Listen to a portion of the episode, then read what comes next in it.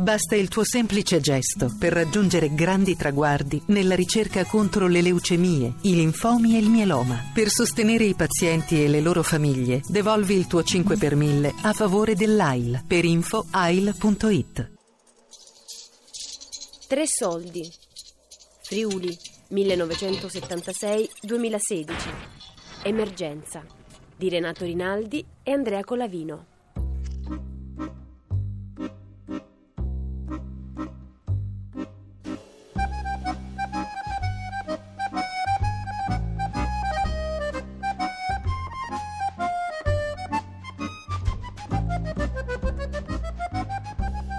I primi sono arrivati gli austriaci, l'indomani, erano già qua, con un furgoncino bianco, non mi ricordo come adesso. Poi sono venuti da Brescia, da, tutte le parti d'Italia.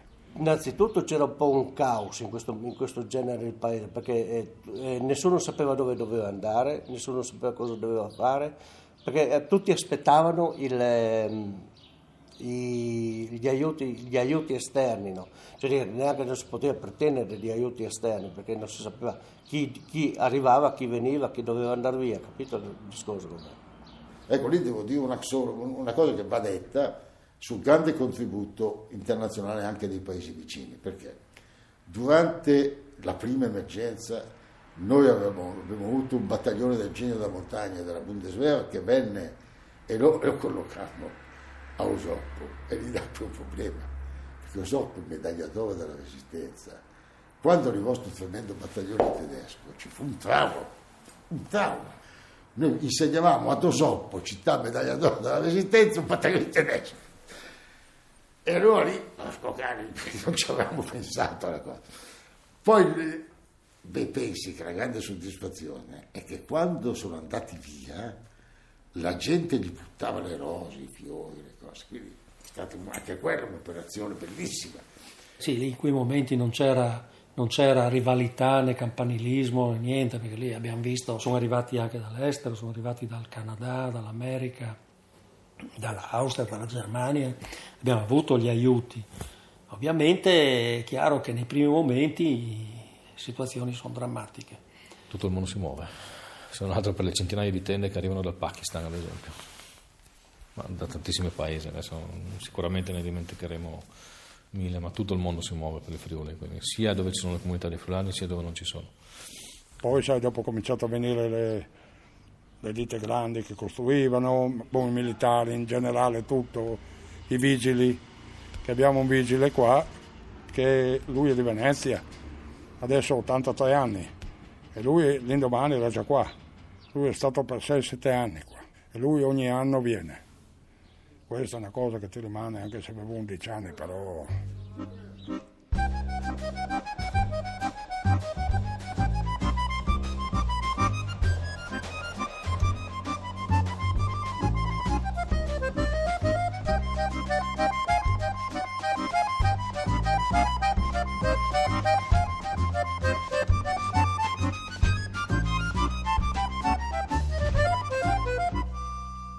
devi far conto che c'erano le immondizie nei campi, eccetera, sai, i campi con le tende. Le tende ci avevano donato un camion da Bologna, comune, sai quello delle immondizie, perché non c'era la raccolta. Una volta non c'era, ce n'era anche meno ma c'era un buco nell'arzino, lì scavato, il camion si chiamava uh, una volta ogni tanto, lo serravano e dopo tornavano a fare la discarica sì, nel, non nell'acqua ovviamente, nel, nelle golene fuori, sai. Ecco, le macerie qui da noi sono diventate salvavita, che sono servite a rinforzare tutti gli argini dei fiumi, a creare i valli di sbarramento delle montagne. Mezza Gemona, se pensiamo, si costruisce su eh, se stessa, sulle macerie, livellando una grande depressione che c'era a nord. Quindi mh, anche l'uso delle macerie in questo senso, se vogliamo, magari l'1%, però dal punto di vista psicologico, è importante, no? Quindi... Lì, ah, eh, ah, con la pacriana tazzo tutta non era noi di, di vecchio restato. Spessiata porta, la, porta via tutta e, e andato new fa lì. Eh. Questo che allora era presidente della giunta regionale ha detto a chiare lettere chi ha la possibilità e il terreno per poterselo fare in proprio, che parta che comunque la legge verrà data in sanatoria. Questo sicuramente ha dato forza e coraggio per andare avanti. E c'era una classe politica, quella che ha gestito dal 76 all'88, diciamo, la ricostruzione, dove c'erano i consiglieri regionali, i dirigenti che sapevano queste cose. E erano da utilizzare per costruire una serie di norme che consentissero di affrontare rapidamente i problemi nel momento dell'emergenza, quando invece non c'è tempo di pensare, bisogna fare.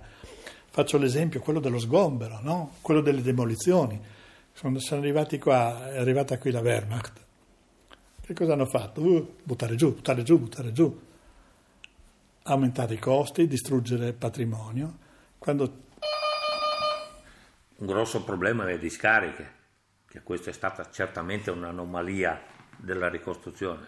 Erano gli americani, con i dumpers, buttavano via un tutti i rius.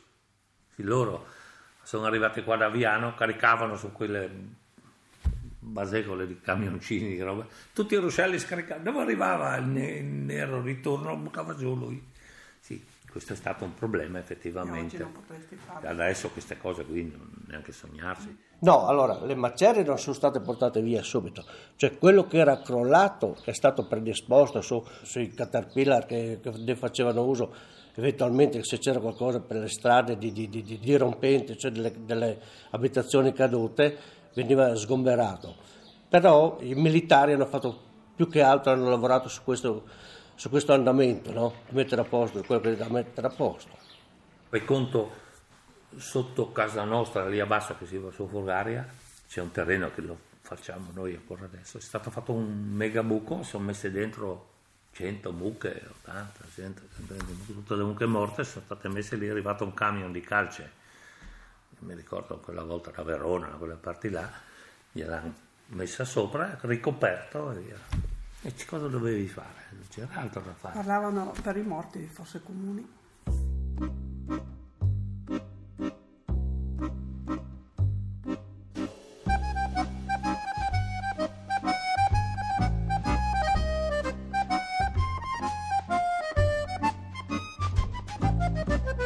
cioè le case non erano eh, abitabili più, cioè dire, eh, eh, era già la gente che si era preparata delle tende così alla sprovvista spontaneamente con dei, dei, dei teli, dei materiali di, di, di uso proprio, no? quindi si era fatta delle, dire, delle, bicocche, una cosa del genere, per poter usufruire la notte delle intemperie del, de, de, de, della, della, notte. No? Perché c'era tanta gente che si era nell'angolino che si era salvato, magari fatto un po' più recente, avevano fatto la cucina, avevano fatto la cameretta, sì, noi stessi avevamo già fatto una stanza lì, una cucina in cemento armato vicino alla stalla. Iniziano subito gli attriti anche, perché la gente nelle borgate non vuole, va nelle tendopoli, ma preferisce magari tenere la, casa, la tenda vicino a casa sua e comunque non la sposta in grandissime tendopoli, vuole fare le tendopoli di borgata e vuole gestirle con i suoi strumenti, che sono il comitato a cui si sono sempre affidati prima. Quell'anno avevamo già prefabbricati a Natale. A Natale erano pronti, eh? il 31 dicembre del, del 76 c'era già, c'erano già i prefabbricati pronti a basso, quindi le, le famiglie erano già cominciate ad entrare.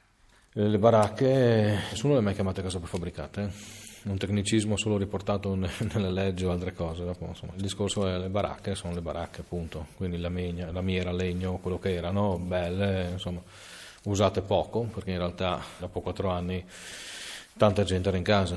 Per un paio di mesi durante l'estate eravamo a Rodeano Alto e la sera si dormiva nel carro, mentre invece nella roulotte abbiamo fatto un inverno e quell'inverno era pesante. Freddo, freddo, freddo.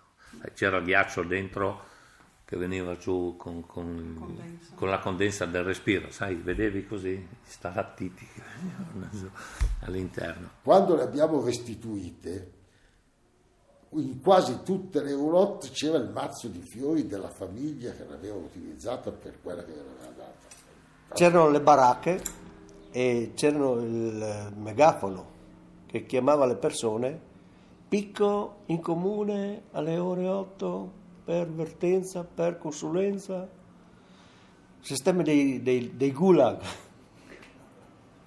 dei lager, sistemi dei lager. Sono realtà. Però perché come si fa in emergenza non si può fare nella normalità? Parlo a livello pubblico, eh? Questi benedetti uffici che sono magna carte a dismisura. E sono piccole cose che ti danno... Cosa ti porta di diverso? Niente. Tre Soldi è un programma a cura di Fabiana Carobolante, Daria Corrias, Ornella Bellucci, Elisabetta Parisi e Lorenzo Pavolini. Podcast su tresoldi.rai.it